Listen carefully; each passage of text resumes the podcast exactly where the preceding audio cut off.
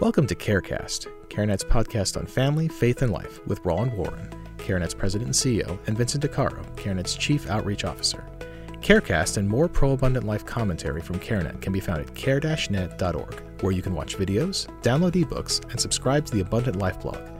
Now let's listen in on what Roland and Vince have for us this week on CareCast.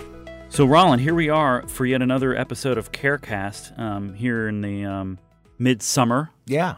Yeah. In the nerve center. We're right we're right here. We are in the nerve center of uh, CareNet um, yeah, right here. Yeah. in our hermetically sealed recording Yes. booth, undisclosed location. an undisclosed location. Hermetically sealed, undisclosed Yeah. location, Yeah. nerve center. Like Yeah. that's a lot of that's a lot to take in. It's temperature control too, so it's very comfortable. yeah, so it'd be hard for people to find us, which is kind of the objective. That- that's true. We don't Uh, want to be we don't want to be found. No, I know. Even our even our coworkers have no idea where we are No, right now. they don't. Which They is don't. yeah, we like that. But Our no, secret. I'm kidding. We're always available to help whenever anyone needs it.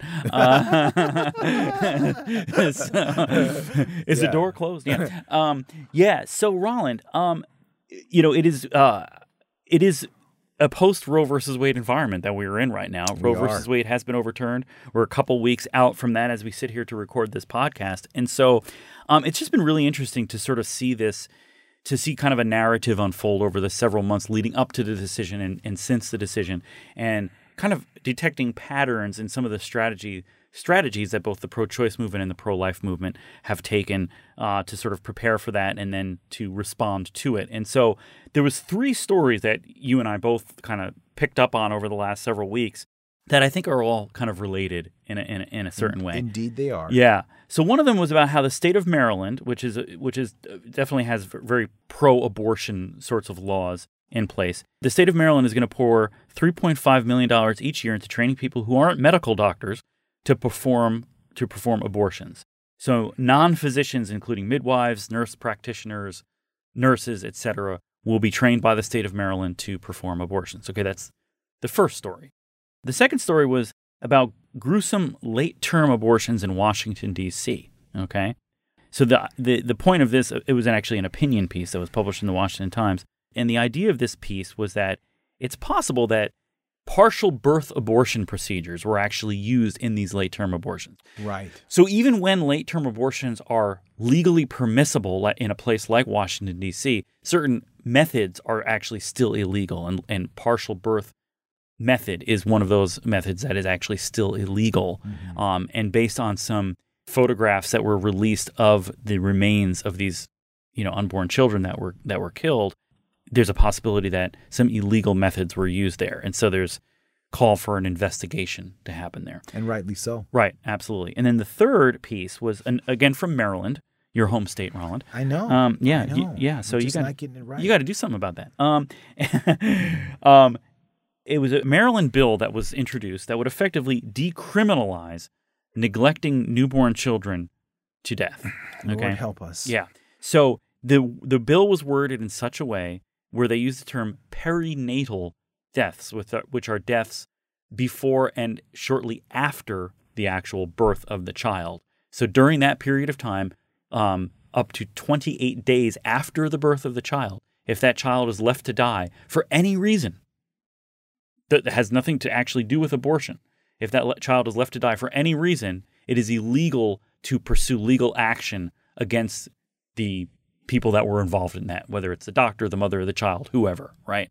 So this bill effectively makes it possible for children to be left to die up to 28 days after they are born. Mm-hmm. Um, Yeah, and, is, and it's so funny because that just brings to mind, you know, a, a controversy that happened in Virginia, which is where our office is with, Mhm. with the governor before, Ralph Northam, right. and and him being asked that question Yes. about, you know, what happens if a child is born, um, and um, and survives an abortion. And then I think if my memory serves me correct, he kind of made a comment. Well, that's then we kind of wait and have a conversation. Right. Between, That was the idea. Have a conversation. Yeah. yeah, with the doctor and the mother. We kind of have a conversation. Right. Right. Right. We don't like this is the child that's born. Right, So right, this, right. we're not talking about abortion here. Now we're talking about a child that's actually born, surviving, alive. Yep. alive, Yep. and we have a conversation Yeah. uh, about whether to what. right. Y- You know, I know, so yeah. it, it is. Uh, so it, it's a similar kind of thing. It's sort of codifying that beyond It a is kind of- soundbite, yeah, yeah, no. to to an actual sort of a policy statement in terms of how to handle these. Yeah, you know, and the thing that's just remarkable to me, and I, I, I, I can get fired up about fired up about these things, and I promise I won't do that. I'll, I'll stay very calm.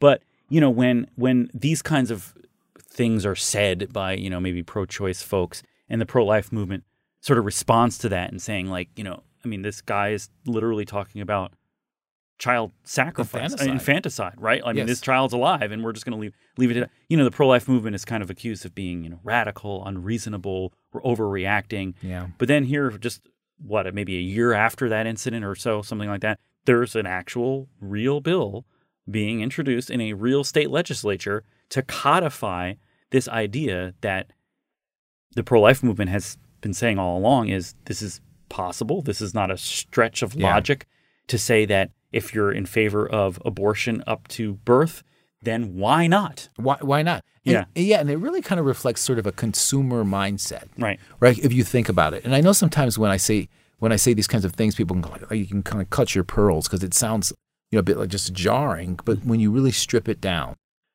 to have an abortion, essentially what you're doing is you're basically creating a consumer relationship with your child, But- right? So, child, um, um, bringing a child into the world, parenting is intrinsically and certainly by God's design is a covenant relationship. Like people don't say, "Oh, I'm going to love my child if it has blue eyes or if it's this tall or if it's this sex or whatever." I mean, that's not what you hear from parents who want their children. It's like, you know, Yeah. I just, I, I just love Yeah. this child. Even before I knew you, I, I mean, I, I loved you. That kind of thing the shift with abortion is that you have a consumer relationship with a child. In other words, if the child doesn't fit into your life, your lifestyle, your whatever, like any other quote consumer item, mm-hmm. um, then you put it away, and mm-hmm. that's how it's sold. It, it mm-hmm. it's sold as a morally neutral consumer uh, act, right? More abortion is a morally neutral kind of consumer act, consumer product that women want and need, right? And so when you think about it that way, you say, okay, I put down my money for essentially a dead baby. This is mm-hmm. what I paid for. Mm-hmm. I paid for a dead baby, and in fact, mm-hmm. uh, there have been some cases where uh, where a child lived after an abortion, and there was you know some kind of issue, and I, I think I, there was one out in California or someplace where um, where they sued later or Right, something right, like that right. for Yeah, that. yeah. My memory serves me correct, but but essentially it's that same mindset that I paid for the termination of the life of my child. That's what I paid for. Now the child comes out not dead. Well, mm-hmm. I paid for mm-hmm. the termination of the life of this child. Mm-hmm. That's what I paid for. So give me what thou owest me. Right, right, right, right. Essentially. So then when you follow the logic of that, then it's like, well, of course, why would I? It's a consumer transaction. Right. You paid for, Yeah. you know, a, you know, a, a, a, dead child, Right, right, so to speak. Yeah. And uh, Yeah, no, I know.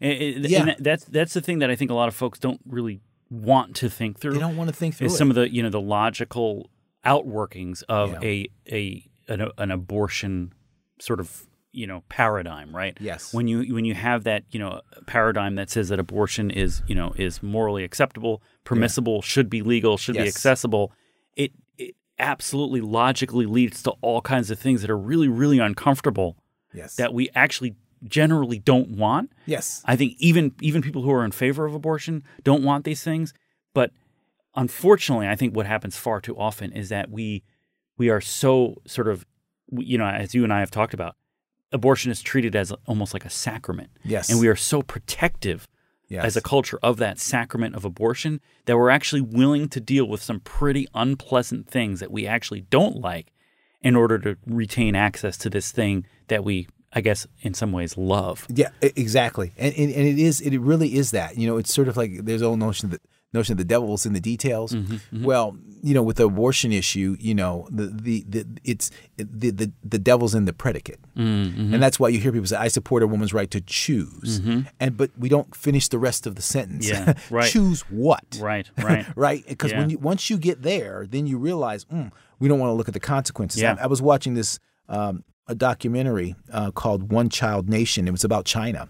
It was um, uh, filmed in China by a, a Chinese American filmmaker, uh, woman who's a Chinese American, and she was going back to China and interviewing, you know, women and men about China's one child policy, Mm-hmm, Uh, which they'd had for for decades, and the impact of that. And and I remember um, just when I was watching that, one of the the parts of that was just so disturbing is one of the consequences of this one child policy was that if you had a second child, right, or if you had a first child that wasn't exactly what you wanted, so there was this bias to have boys Mm. rather than girls.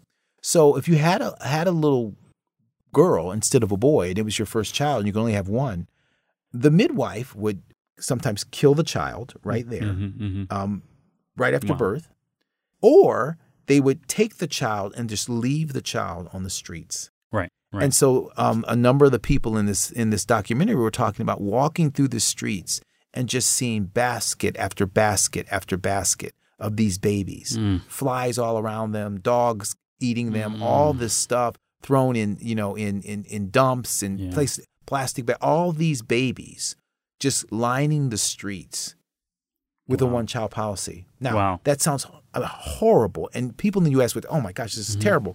But what we're talking about here with this Maryland bill it's a, it's a sanitized version of the same of exact thing. exactly the same thing. It'll be medical waste disposal and all that. No one will ever have to see it No. or smell it or anything. Exactly. And in China, they look. We're just gonna. They're just the gonna put out, villages. yeah. Going to put out in the basket, Right. and you're walking by and you're Yeah. seeing all the seeing all these babies. And there are people, by the grace of God, who are rescuing these Yeah. these uh, children who were put out. Right. But this is what we're this is what we're talking about. Yeah. No, it, it's it's when when Roe versus Wade was overturned, pro life people were accused of so we've turned back the clock, right? Yes. That we've somehow be we've become less civilized Yes. as a result of overturning Roe versus Wade. But these sorts of things, to me, are clearly going back to. I mean, you think of like ancient Greece, where they exposed Yes. children on a mountaintop, you know, Yes. after after they were born, to basically just leave them there to die. And if they Yes. happen to survive, well, great. I guess we'll raise it now. Eh, you know, and and it's like that. That's turning back the clock. Yes. Not protecting protecting the lives of the innocent and the vulnerable. That sounds actually pretty darn civilized to me. Exactly, and that's really what we're what we're advocating Yeah. for and what Yeah. we're fighting for. So it's it really is it really is a, a shift in terms of the mindset, and you know, and and it's an unfortunate move. I mean, even even with with when the pro-choice side had sort of had this narrative of that safe, legal, and rare, right? Mhm. That that they've they've moved even beyond that, and, and obviously there was some you know sort of problems with safe or legal and rare because uh, Right. I, the only thing people want safe, legal, and rare is steak. right? True. Right? Yeah, because if it's safe and legal, Right, right, then we want it plentiful, actually. Right. Right. So if it's if it's if we want it rare, well, maybe it's not all that safe, or maybe it shouldn't be all that legal. Right. Right. And sure. so I can see why they kind of pivoted away from that because Right. there's a there's a conundrum and a conflict within even that Mm-hmm. me, even in that messaging. But we're seeing the we're seeing the fullness of that now Yeah. in terms of some of the uh, uh, bills that are coming up and, Yeah. and perspectives that are being communicated in the public square, and it's very very troubling. It's not Yeah. taking us. It's it's absolutely we're not trying to take folks back. Yeah. We're trying to take folks forward. Yeah, yeah, and I, and I think that's a great way place to sort of wrap this up, which is that you know these we these three seemingly disconnected stories, I think have what they have in common is that in a post Roe versus Wade environment, the the pro-choice movement is really trying to double down in the in the in the states where it feels like it has a foothold. Is actually truly trying to double down on making abortion as accessible as it as ever, and that's sort of a counter Even beyond, right even beyond, birth right? And and and you know that's sort of a counterintuitive thing right? You would think okay roe versus wade has been overturned so there's going to be less access to abortion more lives saved et cetera. But unfortunately in lots of places in our country the opposite is actually going to happen Yes. because of the aggressiveness of the pro-choice movement in, in certain states where they're seeing the end of roe as obviously a, a threat right and a turning back of the clock and so they're pushing these very aggressive bills that are not only allowing abortion but unfortunately leaving born children uh, to die. And so, really, really, just you know, the fight ain't over, as they say. Absolutely, Lord, Lord help us, and that's why Yeah. you know it's an honor to work uh, for CareNet and, Yeah. and work with people like you and the rest of our dedicated staff and other folks, you Yeah. know, in the pro abundant life movement. Because what we're trying to do is is give a the truth, Mm-hmm, right? Uh, not a counter narrative, so to speak, but the actual true narrative Mm-hmm. that that lives are, are not worth sacrificing, but worth sacrificing for, Yeah, and that absolutely. the humane thing, and what separates humans from non-humans, so to speak, Mm-hmm. or animals or whatever, is that we don't sacrifice the vulnerable for ourselves, right? Mm-hmm. The powerful don't sacrifice the vulnerable for themselves. Mm-hmm, They sacrifice themselves for the vulnerable. Absolutely. And that's what parenting's about. That's what any social justice movement that that Mm-hmm. really trying to talk about justice and all those kinds of things. That's that's what you see. That's hallmark in there. And Mm-hmm. and certainly CareNet as a ministry is very focused on that, offering compassion, hope, Mm. help, and then in terms of what we try to do with the church as well, and discipleship, Mm-hmm. um, because we we know that life decisions need life support, and we want to be there to help people with that. yeah, definitely. That's a and that's a great place to stop. Thank you, Roland. Welcome. We hope you enjoyed this episode of CareCast. For more pro abundant life commentary and practical resources, please visit care-net.org. There you can subscribe to the Abundant Life blog, giving you access to videos, ebooks, podcasts, and other resources to help turn your pro life passion into pro abundant life action.